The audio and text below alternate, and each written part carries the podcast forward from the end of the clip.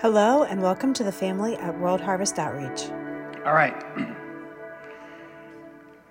going to be as transparent as I possibly can be with you, which is probably not like, that's kind of a scary thing for me. Uh, here we go. All right. I'm going to tell you honestly that I've struggled with this message and I wrestled with God with this message because um, because I want the messages that come from here to be encouraging, right? Like that's that's kind of what, what you want to do. That's kind of what you want to accomplish, right? You want to stay up, you want to be up here and you want to encourage people. Um, and you want people to feel like, yes, we can go out there. And I was just like wrestling with God, and I felt Him say to me, You're being way too arrogant about this. Why is it think you think that just the things that you're going to say are going to encourage people and they're going to go out and do the thing that you, you, talked about? Do you know that there's an exchange happening here where you get the opportunity to be encouraged, but you have to make the decision to be encouraged? So here comes the rough stuff right? Like so many times you could be told something, or you could be, you know what? We had this crazy conversation. We were, we were having a leaders meeting, and we were talking about the prophets and the prophets of old. And we were like, oh, you know what? They were, it always seemed like they were so harsh, right? And they were coming and telling about the doom and gloom of what's coming and all of this. And you felt like the Old Testament's very much like that. And we came to this conclusion just through conversation like, wait a minute. Maybe the prophets were simply just reading the ledger of what was happening and telling you the truth. And you can be encouraged that there is actually a way forward because now you know the truth. You ever thought about that? We're always like Old Testament, they're so mean in there. Or they're honest. like, right? So many times you get like, you know, here comes one of the prophets, and people over there are like, oh, great. Here comes doom and gloom or just, hey, I don't know if you know, but worshiping idols is probably a bad idea. Remember the last 400 years? Like, you know what I'm saying? So I want you to be encouraged, but I do not solely own the responsibility of you being encouraged. I'm actually lifting that off of me right now. I encourage you to be encouraged by seeing hope in what's said, even if it's hard. Even if it's hard. Okay, so a little behind the scenes. I got a lot to get to. And usually what happens is when you prepare for like to speak, you have like, here's this verse, here's this verse, here's this verse, here's this verse. And you go over to Nick or, or whoever's going to be on the on the screen. Wave to everybody and they say, you know what, I'm working for you here, for y'all. And what happens is you give them these verses, and it's usually like a snippet of this and a snippet of that. And all I could tell Nick this morning was like, I have Hebrews 10, Romans 5, Matthew 5. And he's like, which verse is in those? No, no, no. I have Hebrews 10, Romans 5, Matthew 5. I promise we're not going to read it all, but a lot. We're going to get we're going to do a lot. Now, I'm already losing track of my thoughts because I'm like I'm a little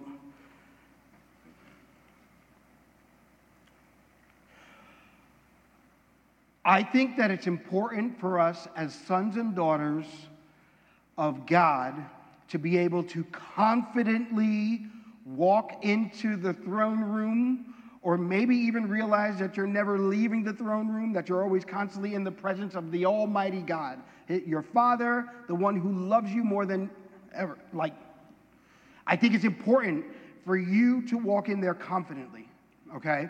which the only way you can walk in confidently is with having a sense of knowledge of who he is. Because if you don't have confidence in who he is, when you walk in, you can't be confident of how he sees you. You, you tracking where I am? So if I'm confident who he is, and I'm confident that I am a son and his child, then I can walk in confidently into his presence, right? And, and we have the conversation. Are you with me? Yeah. All right. What I fear is that we walk in casually and we forget who he is. Has your, most of us have had children in here. If you haven't, have you ever become too casual with your parents to the point they needed to remind you? Whoa, whoa, whoa. Like, I, no, I love you. No, I love you. You don't understand how, my kids don't even understand how much I love them. Like I try to tell them and I try, I embrace I kiss them, and, and, and they don't understand that sometimes I'm like, hey, you, get your act together, that that's equally an amount of love than it is me. Right? Now I like this. I like this. I like the, this part. I was like, oh, the Lord is, uh, you know, whispering sweet nothings in my, oh, Kendall, you're my child and I love you and you know what, you're beautiful and all this. And then there's the very loving, Hey, Kendall, get your act together. Jason, get your act together. Come on. Jason, get your act together. And, and the, the encouraging part of that is that he loves you so much. You know what? Do not trust someone who tells you that they love you but will never tell you when you're in it. Don't trust that. I'm telling you openly, don't trust that. It, somebody who tells you that they love, they love you and never has something, has never just rolled their eyes at you, ever, ever. What are we talking about here? No. So I worry that we enter into him casually and we forget, like, he's loving and he's all, but he is God. Yes, he is. He's God. So there's some examinations that, of myself that I have to. We talk about measurement. This is, this is probably all going to be about measurement today. We're talking about manifest, measure, and multiply. But we should be in measurement. I said this before. We should be in measurement more than anything else. Measure, measure, measure, measure, measure. Okay? Measure what it is. And then multiply the thing that looks like Jesus, not the thing that looks like you. Okay? Right? I've said that before. So we're in measurement. And what we do is we carefully examine ourselves and we bring it to the Lord and we say, Lord, what do you think about this? And the Lord's like, oh, my child, man, do I love you. He does. He like, he does. He's like, but let's talk about this thing right here. And, and most of the time, I say to the Lord, I didn't come here for that kind of negativity. Uh, I came here for you to tell me how great I am, Jesus. And he's like, no, no, no. I want to tell you how great you can be. And you want to focus on great, how great you are. And there's different, like, like, oh, like restoration. Like we talk about restoration, like we pray for restoration. And our concept of restoration is, oh God, bring me back to here. And he's like, no, no, no. I want to bring you back to what I created you to be. This is restoration up here, not what you think restoration is over here. See, you're aiming too low. You're aiming too low. You want to be restored to what I called you to, not to the picture that you have of yourself. Does that make sense? Okay. I need some water. I hope I'm making sense. Yes, you are. So, the hard part that I have to tell you, and I don't even know, I'm like, I'm not even worthy to tell you this, because I got stuff I got to work out myself. But my, my, my message to you is get your act together. Get your act together. Like, why, why do I continue to settle for the lowest version of what God has designed for me when He's like, bro, up here? Up here. But I'm like, oh, I'm cool. I'm all right. I'm coasting. I want to talk about that because Hebrews 10, like Hebrews 10, you have to read it soberly. You have to be, you have to be encouraged, but then in the middle you're like, and then you have to you have to. So, are you tracking with me? Okay. I do cringe sometimes.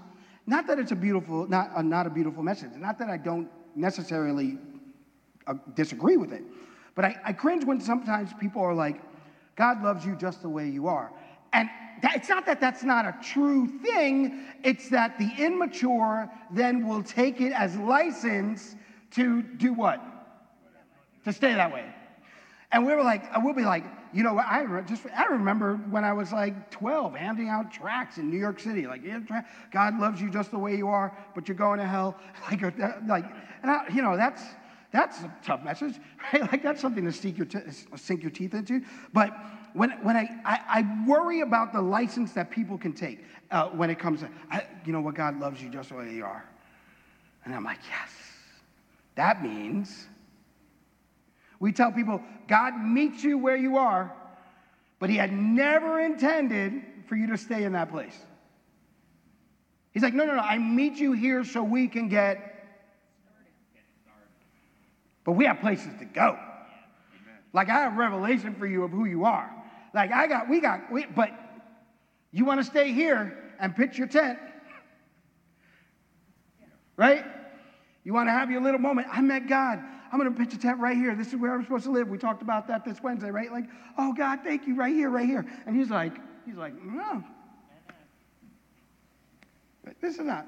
So while it's true, while it's true that when Jesus was talking about, you know, it, he purchases the whole field, and, and he's giving this parable, and he's like, he's talking about what he's doing. Like, I'm purchasing the whole field, and I'm talking about you. The purpose was never to keep the thing that has very va- a lot of value in the ground.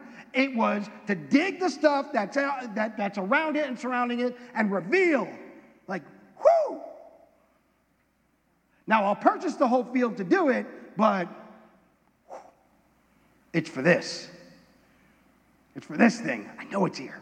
I found it, right?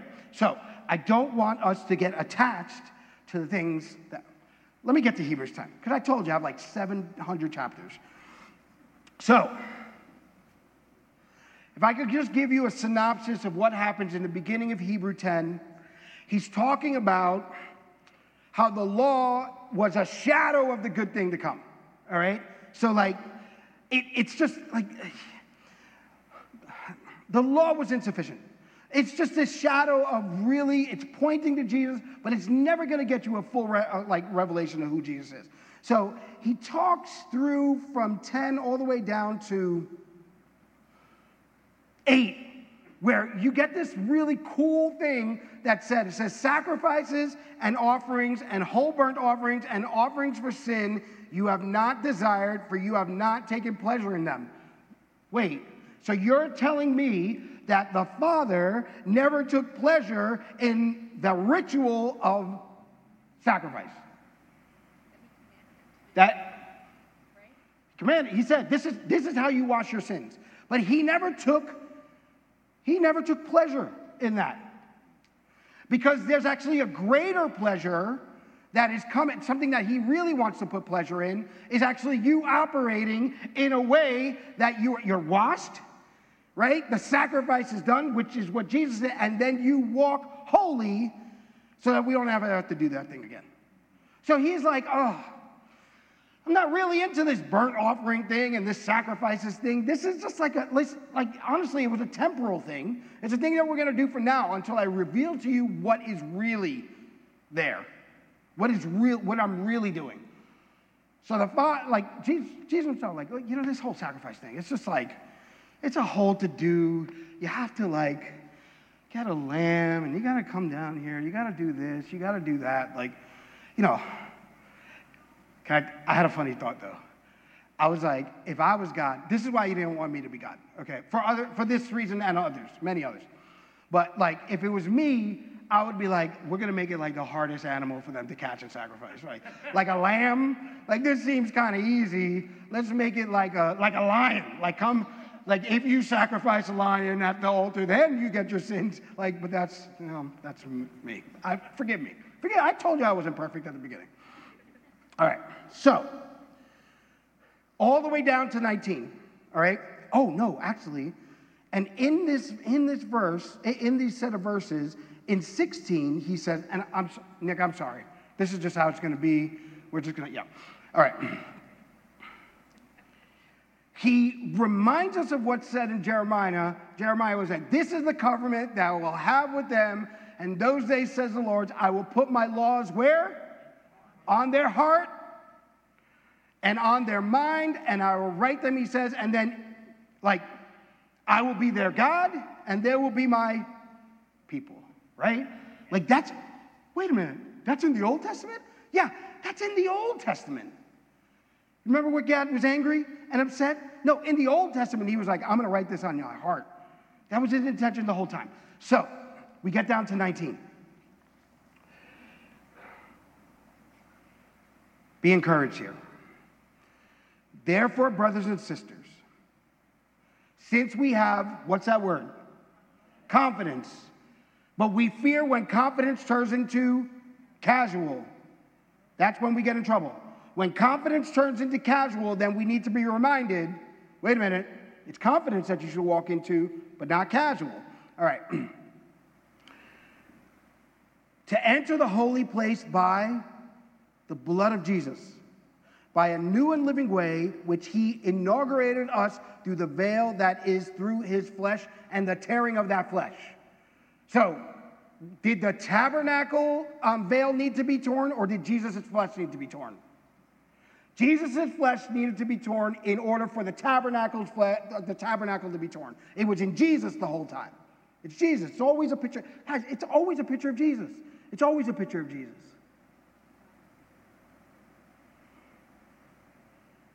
So he shows us, like, this is the gospel, like in four verses, five verses. He's just reminding us, hey, this is what the gospel is about.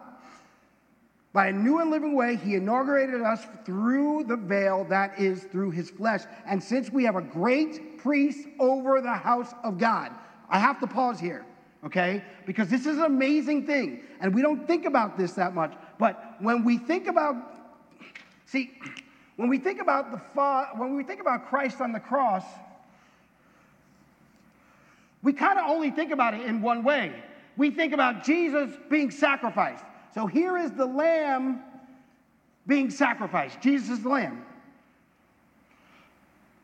But simultaneously, he is also the high priest overseeing the sacrifice. He never stopped being the high priest. So this is a dichotomy that you have to come to understanding. Like he he's worthy to be the lamb because he's the only priest that could be sacrificed. That, you, okay, I don't even know how to do this in an hour and 10 minutes, but okay.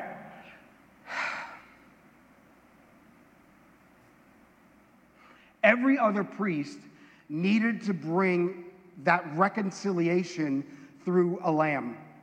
He couldn't, they couldn't do it through their own even the priest, even the priest, I'm sorry, even the priest every time have to be like, okay, well, let me get a lamb because this is like maybe I need to, they have to go through that kind of. Only Jesus, only Jesus could actually go to the cross and be both simultaneously. Only him.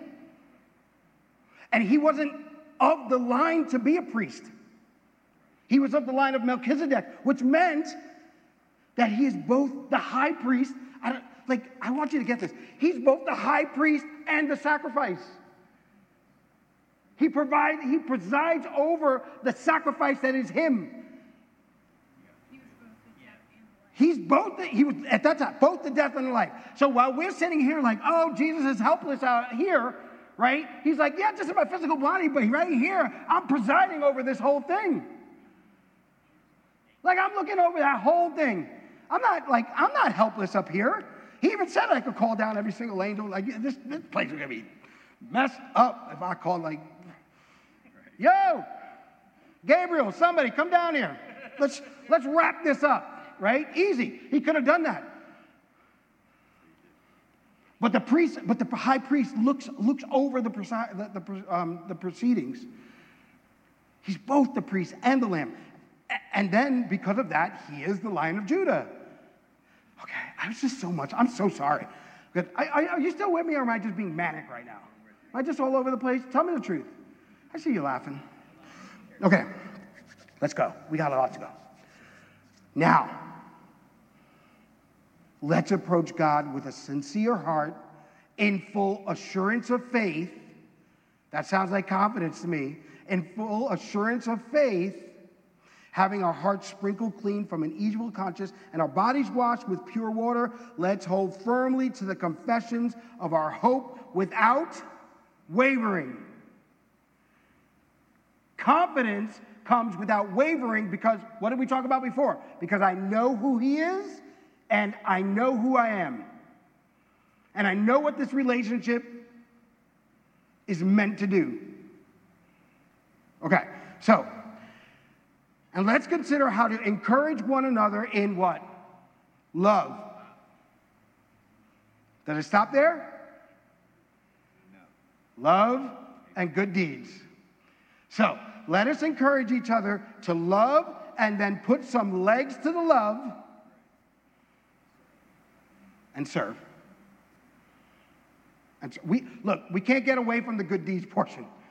Let me like, oh, you know what? I never, it's not a works mentality, but God's like, can we get to work? Like, he's like, look, your works is not saving you, but we got some work to do. Jesus was like, I see, I work because I see the Father work. Like, work should be the thing for a mature son, for somebody who really knows the Lord. He should be like, yeah, we're gonna get some work done. We're gonna do something. We're gonna get, we have some legs to it. Let's move, right? Let's move forward. Let's push forward. Let's do something, right? Like we should be excited. Oh, right? You have to measure yourself if your love simply wants you to stay stagnant and not do anything.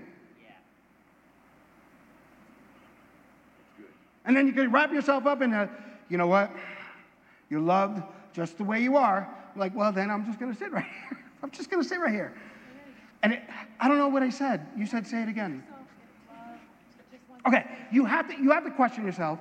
If, if, if love if, if the product of love is you staying stagnant and not getting out there and moving, putting legs to your love, then you just you need to question if you have the right perspective of God's love. Yeah. You have to question it. You have to measure. Like, and, and I guess this is maybe that this is the downer. Oh no, there's more downer coming. Trust me. So there needs to be encourage one another in love and good deeds. And I love that he's just like, I love that he puts in and good deeds in there because we've got to get stuff done. Not abandoning our own meeting, our, our own meeting together, as is the habit of some. Where are y'all? I miss you. Don't abandon this. Because if you abandon this, this is the place where we're supposed to be encouraged to, for, to, to love and to perform good deeds. This is simply the locker room. The game is out there. It's just a pep Oh, okay, guys. Here we are. It's the first quarter. Let's get out there fast. Let's hit them. It's football season, right? Let's hit them hard. Let's, you know, like, this is just, the, this is the locker room for that, right? And in here in the locker room, we're like, I pat you on the butt. Let's get out there. Go hit somebody and get it, you know? That's what this is for. This place actually isn't for like, Kendall to sit here and think, like, this is not the destination. Right. This here is not the destination. It's not the destination. Although, come, people, come, like, come, right. because we should be sent out to where the destinations are. Yeah. This is, this is the locker room, that's the field. The game gets won where? On the field, not in the locker room. Okay? You hearing me? Yeah. You with me? Yeah. Okay, can we keep going? Now, here we come. I, I actually, I, the funny thing is, I called Jay this week. I was like, Jay, I had to talk about this, this set of verses because they, this is a sobering set of verses. Okay? This is a sobering set of verses, and it points back to what I said about walking into casually, where, like, walking into casually with the Lord is like, these sins are fine. These, these, I'm so confident I can walk in casual and say, yeah, yeah, these sins that I carry, like, they're fine. Like, yeah, yeah, no, I could, I could continue this. I'm casual. Yeah. It's, so, here we go. i take a little bit more water before we do this part. I could use some coffee too, but we'll get to that. Brace yourself. Verse 26 For if we go on sinning willfully after receiving the knowledge of truth, there no longer remains a sacrifice for sin. You know, I'm just going to read the whole thing. But a terrifying expectation of judgment and the fury of a fire which will consume the adversaries. Let's keep going. Anyone who has set aside the law of Moses dies without mercy on the testimony of two or three witnesses. And it's so interesting because he, he still brings up the law of Moses. He's like, I'm not trying to do this thing away. It's still a shadow, but, you know, don't, don't think, don't get arrogant. He's telling us that here. Don't get arrogant here. Now, let's continue. How much severe punishment do you think he will deserve who has trampled underfoot the Son of God and has regarded as unclean the blood of the covenant by which he, has sanct- well, he, which he was sanctified and has insulted the Spirit of grace? And I want to I want to focus on insulted the Spirit of grace. That's where we're going to land here. Now, what I want you to do is kind of put a pin in that. Because we're going to jump over to Rome, uh, Romans 5, but just give me a second. Okay. But you should also know, like, for we know we know him and who said, "Vengeance is mine; I will repay." And again, the Lord will judge his people. Is it a terrifying? Is it a terrifying thing to fall into the hands of the living God? Look, cough! Whoa! Wow! I feel so. I feel so loved. Thank you. I need this. Whoa, that's hot. Okay. God's like, you don't need that. You don't need it, but okay. Let's go back up. Insulted the spirit of grace. Insult. Okay. All right. I, I want to I want to explain this by going into Romans. Okay. Uh, I, because I, we got we have a wrong idea of what grace is. Okay. A wrong idea of what grace is. Um, but and I, at the end, I want to talk about what I think the terrible judgment is. But what I can say is, it's probably not a good idea.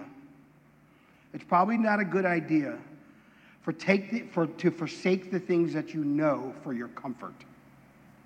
You hear what I said? Yeah. Okay.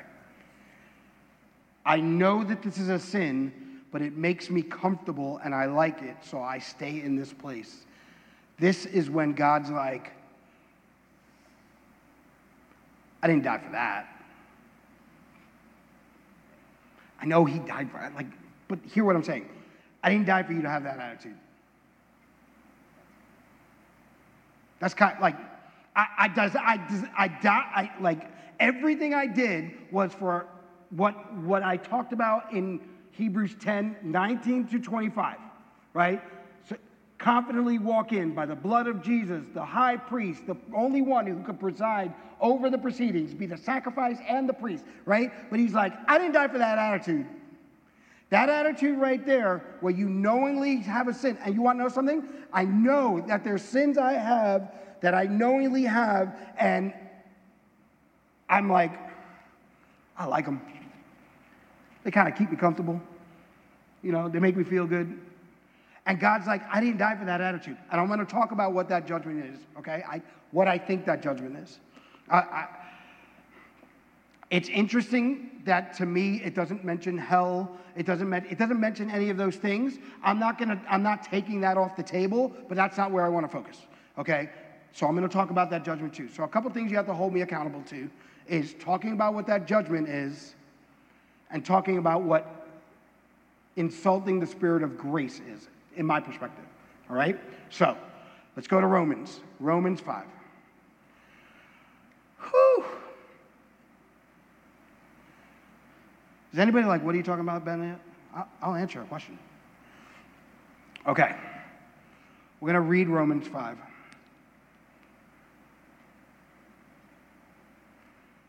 Therefore, being justified by faith, we have peace with God through our Lord Jesus Christ, through whom we also have obtained our induction, our introduction by faith into his grace in which we stand.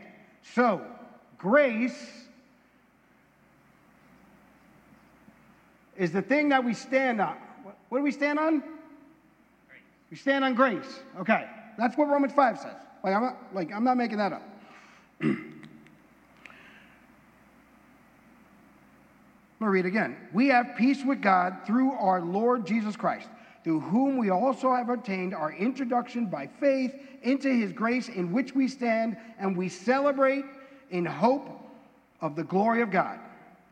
And not only this, but also we celebrate in tribulations, knowing that tribulation brings perseverance, and perseverance, proving character, and proven character, hope.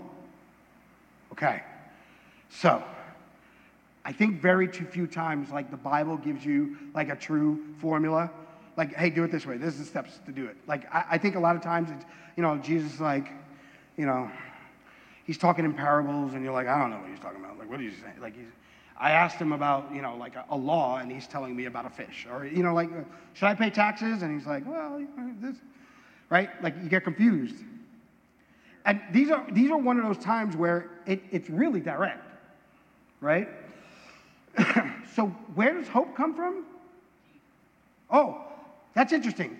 You say Jesus. Sure, right? Like in the macro. But where does hope come from? Proven character. But where does proven character come from? Perseverance. But where does perseverance come? Tribulations. Is it possible that some of the tribulations that we're going through are because of the decisions that we've made to hold on to the sins that we love? I'm just asking you a question. I don't know if that's the answer for you. But how many times in my life have I said, oh man, I'm going through it? And it was like, God's like, no, no, no, you're not going through it. You put yourself through it. You put yourself in it. So now the only way to get through this, because I've already sacrificed, like I've already done the work. So now what you need to do is because you're in this tribulation, and I'm not discounting tribulations that are not part of this, all right? There's plenty of tribulations that you're going to go through that really just, that wasn't up, you didn't sign up for it. But there are tribulations that you do go through because we did sign up for it by our own choices, okay? So I say, oh man, I'm going through this tribulation. You know what though? I put myself through it, so I thank God for this opportunity. Here's an opportunity. I have an opportunity now to persevere. I have an opportunity to persevere. Okay.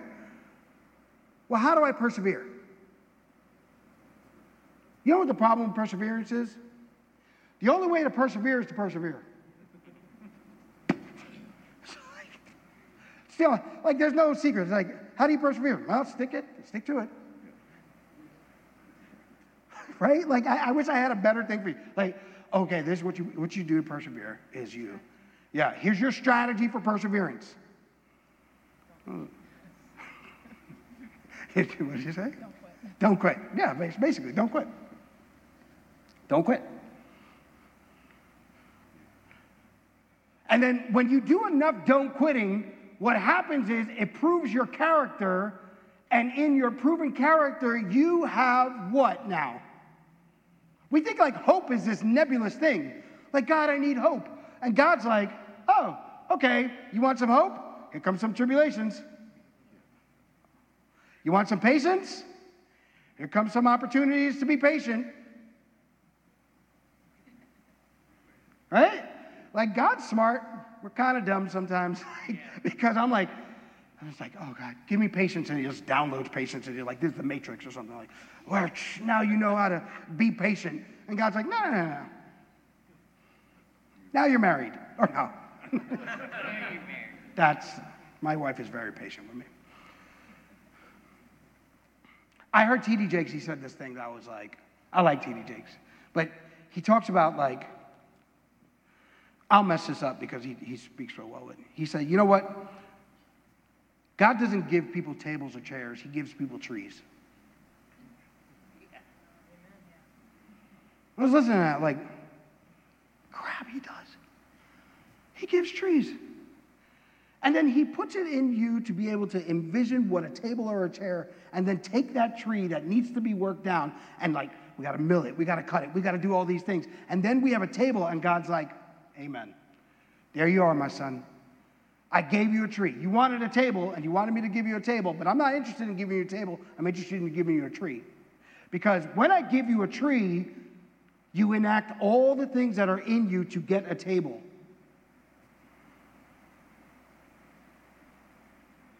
And we treat God way too much like handout God.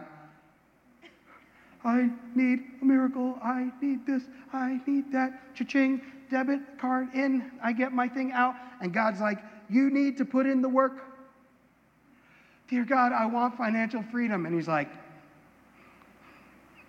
let me show you your ledger.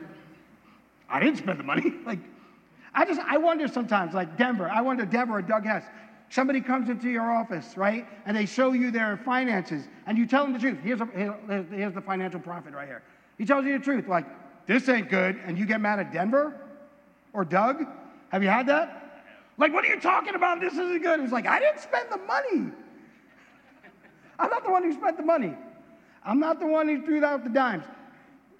I'm just the one telling the truth. Now, what I can do is I can give you a tree to work with, but I can't give you a table. It's actually inappropriate for the father to give you a table. Are you hearing what I'm saying? Okay. so, I'm not going to write it on the board, but tribulations knowing that, okay, so tribulations, even in the thing that you chose, you could be like, oh, wait a minute, I have a tribulation. I know I chose it. I know I made a mistake in that, but there's still a path forward. There's a, still a path forward for hope because what I can do now is persevere and not do that thing. Like I could turn that thing around. I could turn that thing around because in you is the spirit of grace. So we have to get to grace. We have to get to grace because I, I think I've been explaining it wrong for my whole life I, I, in, within these verses. But let me, do I have time? I hope I have time. Okay. I know everybody's like, I need to get my cheese dip at Montezuma soon, and I get it, but. And what does hope do? It doesn't point, it doesn't disappoint. Why does it not disappoint? Because it's proven. Like hope is not nebulous. It isn't based on stuff that we're like, oh, I don't know. No, it's based on proven character, it's based on results. Because the love of God has been poured out within our hearts through the Holy Spirit who, has given, who was given to us. Okay. Whew. This is the verse. I, I, here we go. Woo! Okay. All right. Next verse. Next verse. For while we were still helpless, at the right time Christ died for the ungodly. Now, some versions say, for while we were still sinners. For some versions say, I don't know the King James actually says, for while we are still helpless. Okay. The NIV says, while we were still sinners. I can't tell you what every translation says in my head, but weak. Oh, yes, while we were still weak. Thank you. Thank you. Which version is that in NIV? Uh, New Revised. while we were still weak. Okay. So, can I just point some things out about this verse? Okay. Is the word while, is that an eternal condition? While. Or is that like a moment in time? All right, so it's temporal. Okay, all right, you agree with me. While, temporal. We were. Is were an eternal condition or is that temporal? Okay, it's temporal. While we were, okay, still helpless. Is helpless a permanent condition?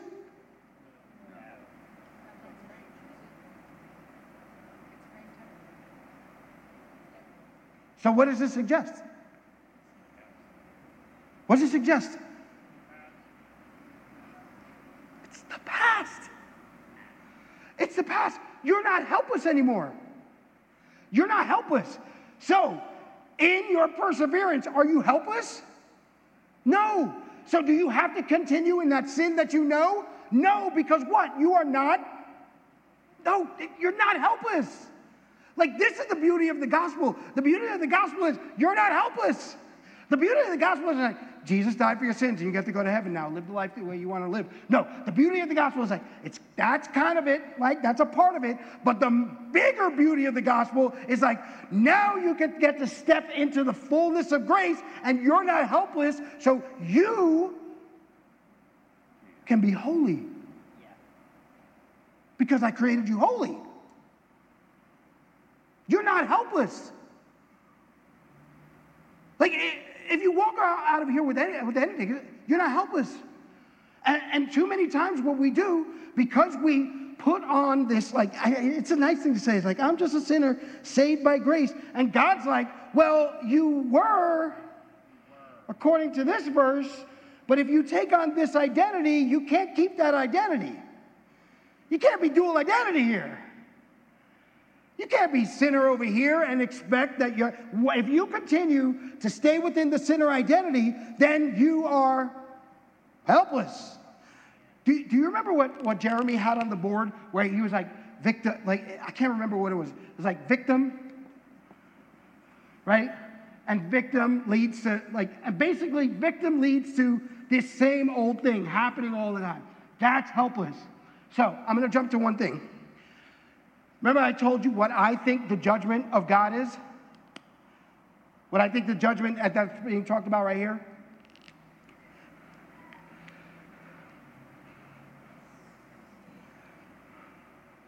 I think the judgment that's talking, being talked about in Hebrews 10, where you willingly continue to sin, even though you know Him, is that you stay here.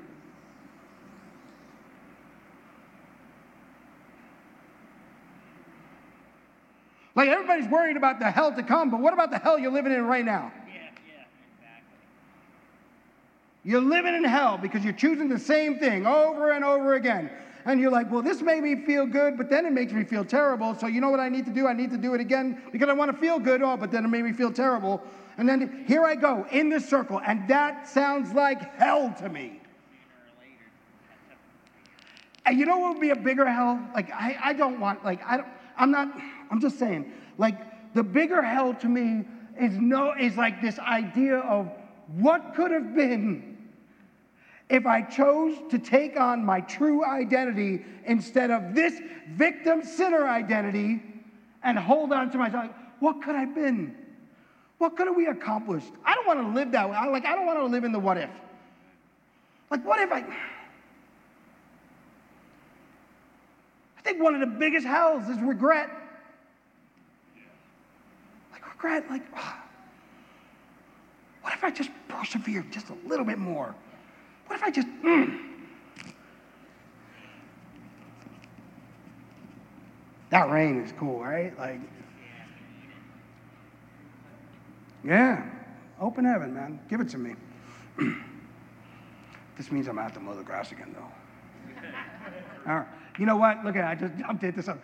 Thank you, God, for the rain, but great. Like, Perseverance. I better persevere. Thank you. Oh, I, like, I, I can't think of, I can't think of a worse and it's not even a punishment that came from God. Like it's a, it's a punishment that we give to ourselves in this, you're stuck in this place. You're not going to move forward. It's not that God's like, here's the smacking punishment of you. No, you, that's what you decided. You chose this hell. I chose this hell. And here I am, I'm hanging out with the devil that I know because I'm like, well, and God's like, whew, man, if I could just get you out of that place. I mean, you know, I did all the things that needed to be done in order to get you to move forward, but I need some perseverance from you, right? So the good news, the good news, the good news is you're not helpless. You're not helpless. And you're not hopeless because your hope, your hope is through tribulations, perseverance, good, proven character, right? All right. So now we got to get to this grace thing. I told you I would do it, right? How much time I got? I got time. I got time. We're gonna get out of here early. No, I shouldn't have said that. I shouldn't have said that. Okay. I'm sorry. I apologize. I apologize. I see where I went wrong.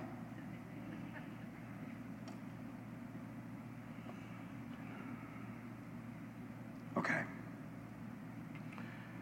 Oh, wait, it's right here. For while we were still helpless, in verse 8, but God demonstrates his own love to us, and while we were still sinners, Christ died for us. Temporal, a moment in time, back, back, back, back, back then. You've experienced the redeeming love of God, and now it's like, whoo, that's the wind in the sails. Okay, so I want to get down to, to this. Right, I'm going to skip down. I, there's so much good stuff in here. Like, I'm like, and this is where it talks about through one man's sin, and you know, like, so you could study that from 12 on all the way down to 20. And I want to talk about 21. And this is a verse we talk about a lot. And I, I just, I, like I'm hitting myself. I'm like, oh my God, why didn't I see this before? Uh, no, not verse 21. Hold on. Hold on. Okay, it's actually verse 20. Sorry, Nick. Verse 20. The law came in so that the transgression would increase, but where sin increased, grace abounded all the more. I'm going to tell you where I've gone wrong in this thinking, all right? Uh, okay.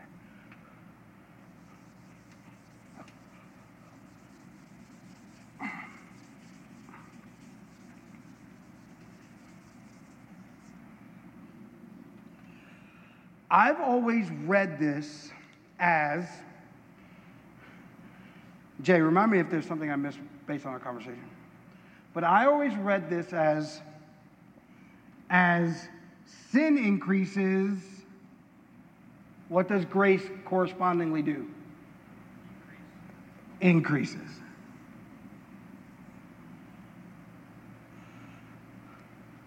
I think that's wrong. I think that's wrong. I think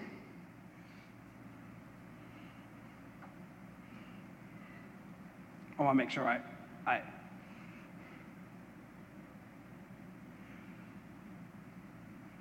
The word is abounds, not increases. The word is abounds, not increases. So, what it's telling us is that grace is at all times at the highest level it will ever be. There's no more grace that's coming, it's existent and apparent in Jesus. So, you could, like, you could, like, you could sin. like, like, try to hit the level. Like, you go, go ahead. I'm not giving you license. I'm just saying. Like, uh, don't, don't try to do, like, all of a sudden doesn't appear this new level of grace of God. That's not what's happening. God's like, this is me in my fullness. You got all the grace in the world. Woo, here we go no matter how much sin comes in, how many, you know, how many, how much sin we see in the earth, without my grace always abounds it. Always. So it's not like I'm increasing and God's coming back over. It's like, okay, now I have to muster up a new level of grace. God, no, no, it's like, no, here it is. Here's the blanket of it, right? Here it is. It's all out there. Now, what we use the grace for is a different thing.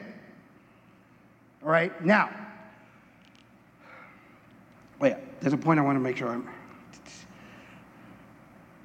Did I say there's no, no like upward level of grace? There's no upward level of grace. And no matter how much sin, there's always a, uh, like an upward level of grace. Okay, now, to insult the spirit of grace is to use his grace to continue to sin. Did you hear me? Yeah.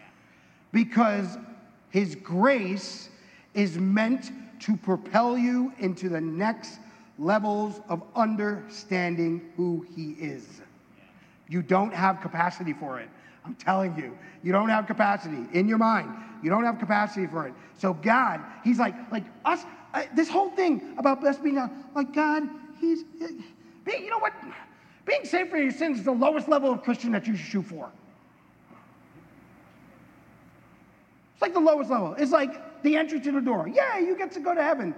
But God's like, oh, wait, wait, wait. No, I created you holy, so my restoration for you is that you would be holy.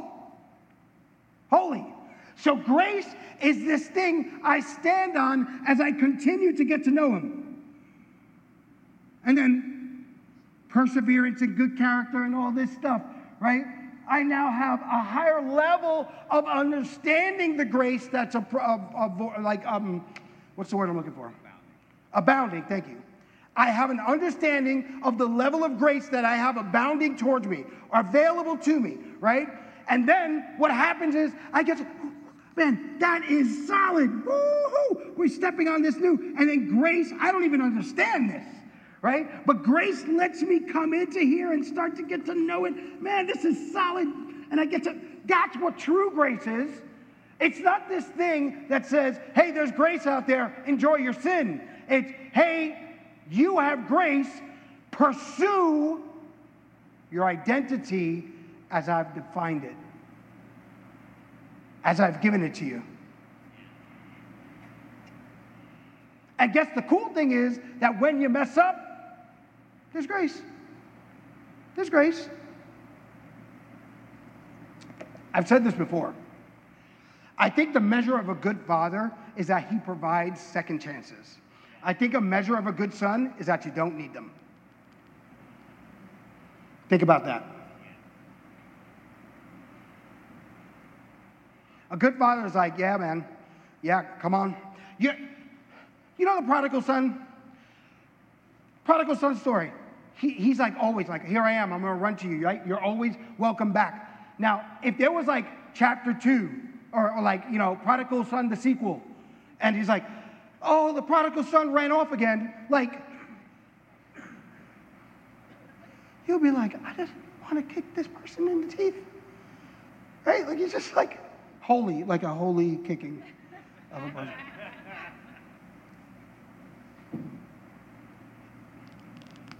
Guys, grace is not there to make you feel good about your sin. Grace is there to propel you into the fullness of who you are in Him. And then I won't go into to this, but in Romans 6 it says, So should you go sinning so that you can increase grace? No, don't be like Paul's like, no. You know, Paul wrote that because somebody said it, right? Like, somebody was like, Signs exist because somebody did something dumb. Like that's, right? We were at the zoo. Oh, I don't know why I'm going here. We were at the zoo and we were at the lion, the lion's cage. And there was a sign that said, don't jump into the lion's cage. Now that seemed pretty self-evident to me, but it's also a sign that somebody So here's Paul, like, oh, okay, these guys are sinning so that they experience more grace. No. Okay. Were you going to say something? No. Okay. Now, guys, the grace of God is so good because it's not low level.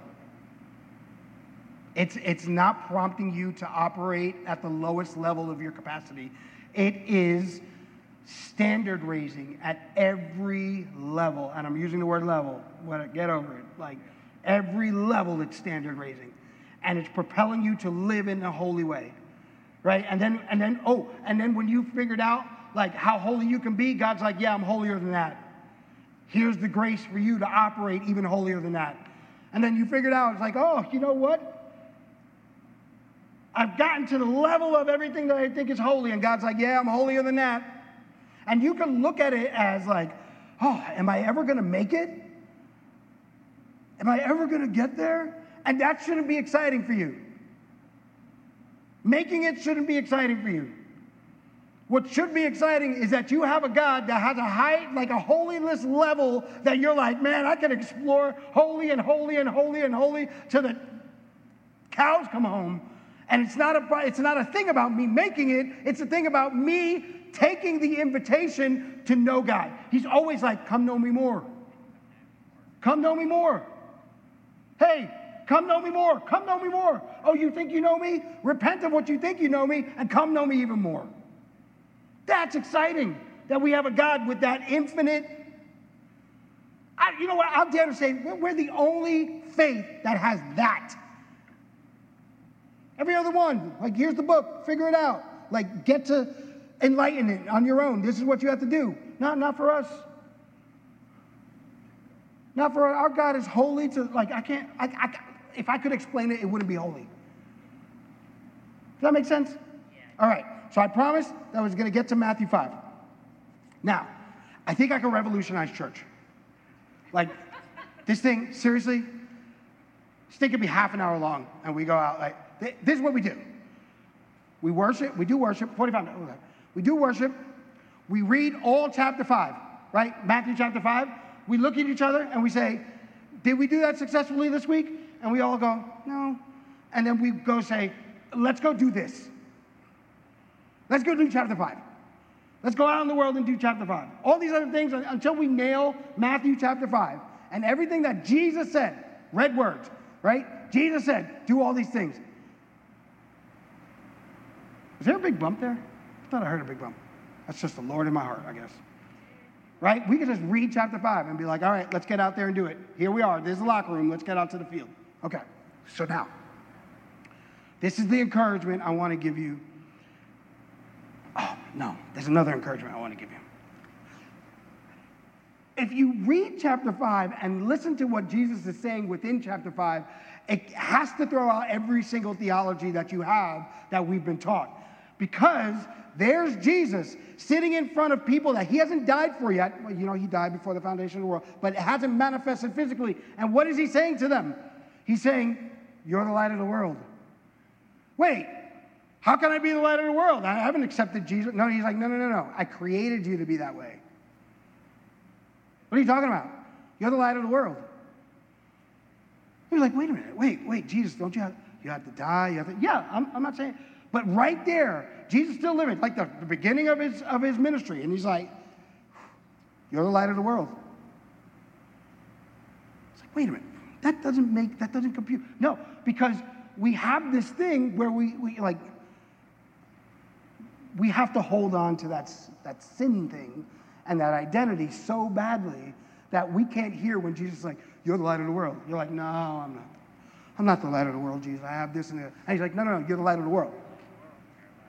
So, you know, it would be a good idea to be the light of the world. Hey, you are the light of the world, so could you please be the light of the world? You are the light of the world. You are. So, the most beautiful encouragement to end Jesus' Sermon on the Mount. All the way down. Go down to um, verse 48. Okay. Jesus tells you all these things. He says all these things, right? He goes through all this stuff. And then at the end, to close out, like to wrap it up, what does he say?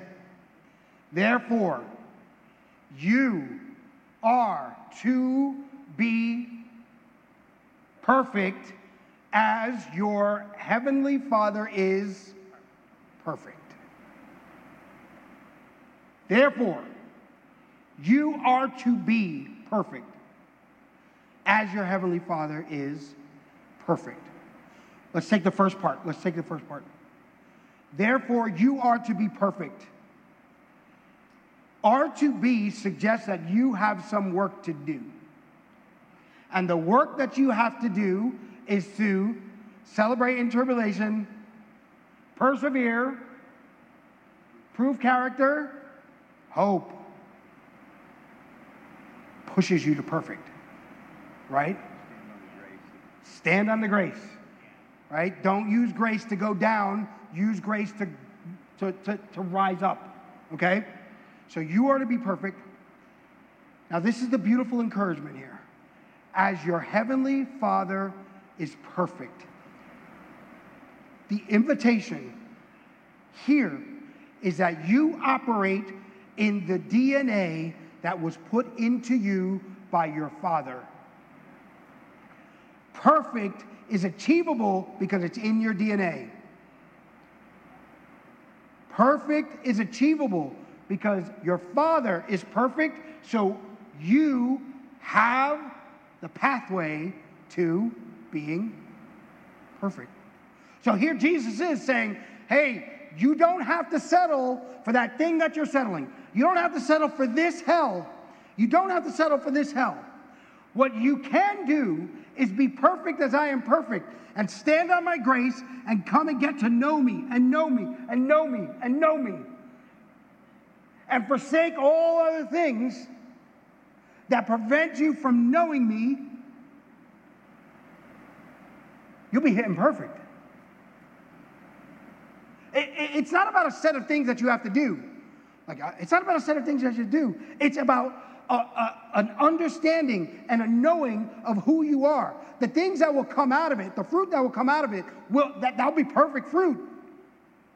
But understanding who you are and operating within that understanding, you'll be perfect. Operating inside the DNA of your Father. His DNA. His DNA. So, guess what? I'm short and bald because of my DNA. Right? Like, I, I had no choice in that. I had, no, I had no choice in that. So, what's flowing through you and your DNA? The possibility of perfection. Possibility of perfection exists because grace abounds. Because it's at its highest level at all times. Because as I step forward, I get the revelation of actually how big it is. And I step forward and I get revelation. Oh, it's bigger than that. Okay, it's bigger than that. It's bigger than that. It's bigger than that. Let's go. And you start moving like a freight train. You start, like, look, God's like, I'm trying to, this is, oh, um, this is glory to glory. Glory to glory is achieved within His grace. A lot of us want to live sacrifice to sacrifice. Sacrifice. I messed up. Sacrifice. Messed up. Sacrifice. Lord, forgive me for my sins. I'm not saying that's bad. I'm just saying this is us living as people who know sacrifice. Lord, Lord, forgive me for my sins. Lord, forgive me for. And and the better picture of repentance is, oh, I knew this level of you. I repent to know a better level of a higher level of you. You hear what I'm saying? Are you with me? Okay, so stand with me because I want to bless you. Phil, thank you so much.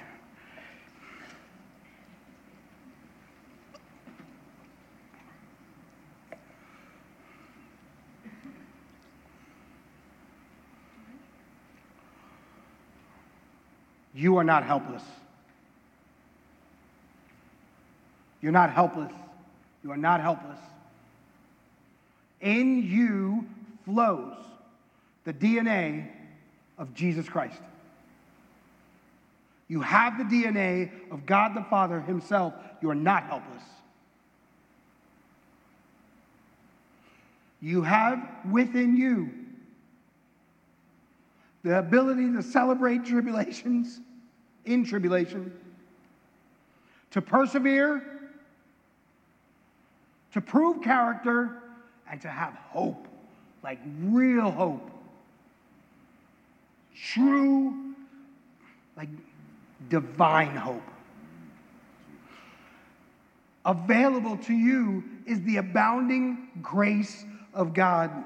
And it's not waiting for you to sin to increase, it is always, always abundant.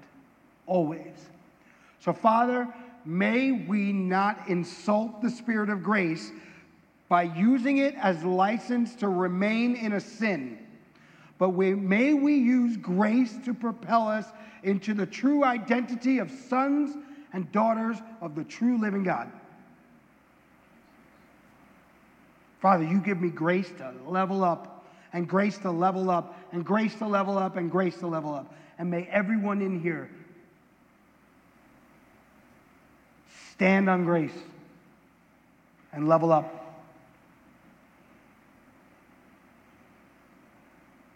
So in the beginning, when I say get my get your act together, that's the act that needs to get together. Not that you're necessarily abandoning sin, but you're using grace for what it's meant for to propel you, propel you up.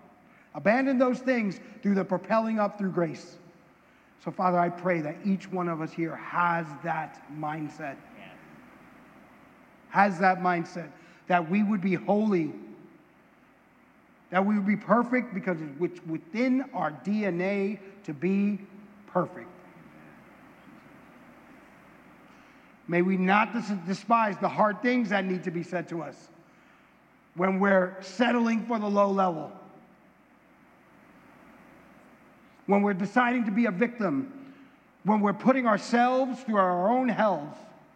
Father, I pray that everyone here Everyone. Everyone. And everyone that is influenced or impacted by the people in here will experience the true grace of God so that they can be perfect. In your name, amen. Amen. amen. That's five minutes early. Wait, hold on. I try, I didn't lie to you. Six. Six minutes early? Man, I should get a medal. I love y'all. Have a great week. Be perfect. Be perfect. Thank you. World Harvest Outreach is located in Chambersburg, Pennsylvania, but we have family around the world. To connect with us, visit us at whocenterpa.com.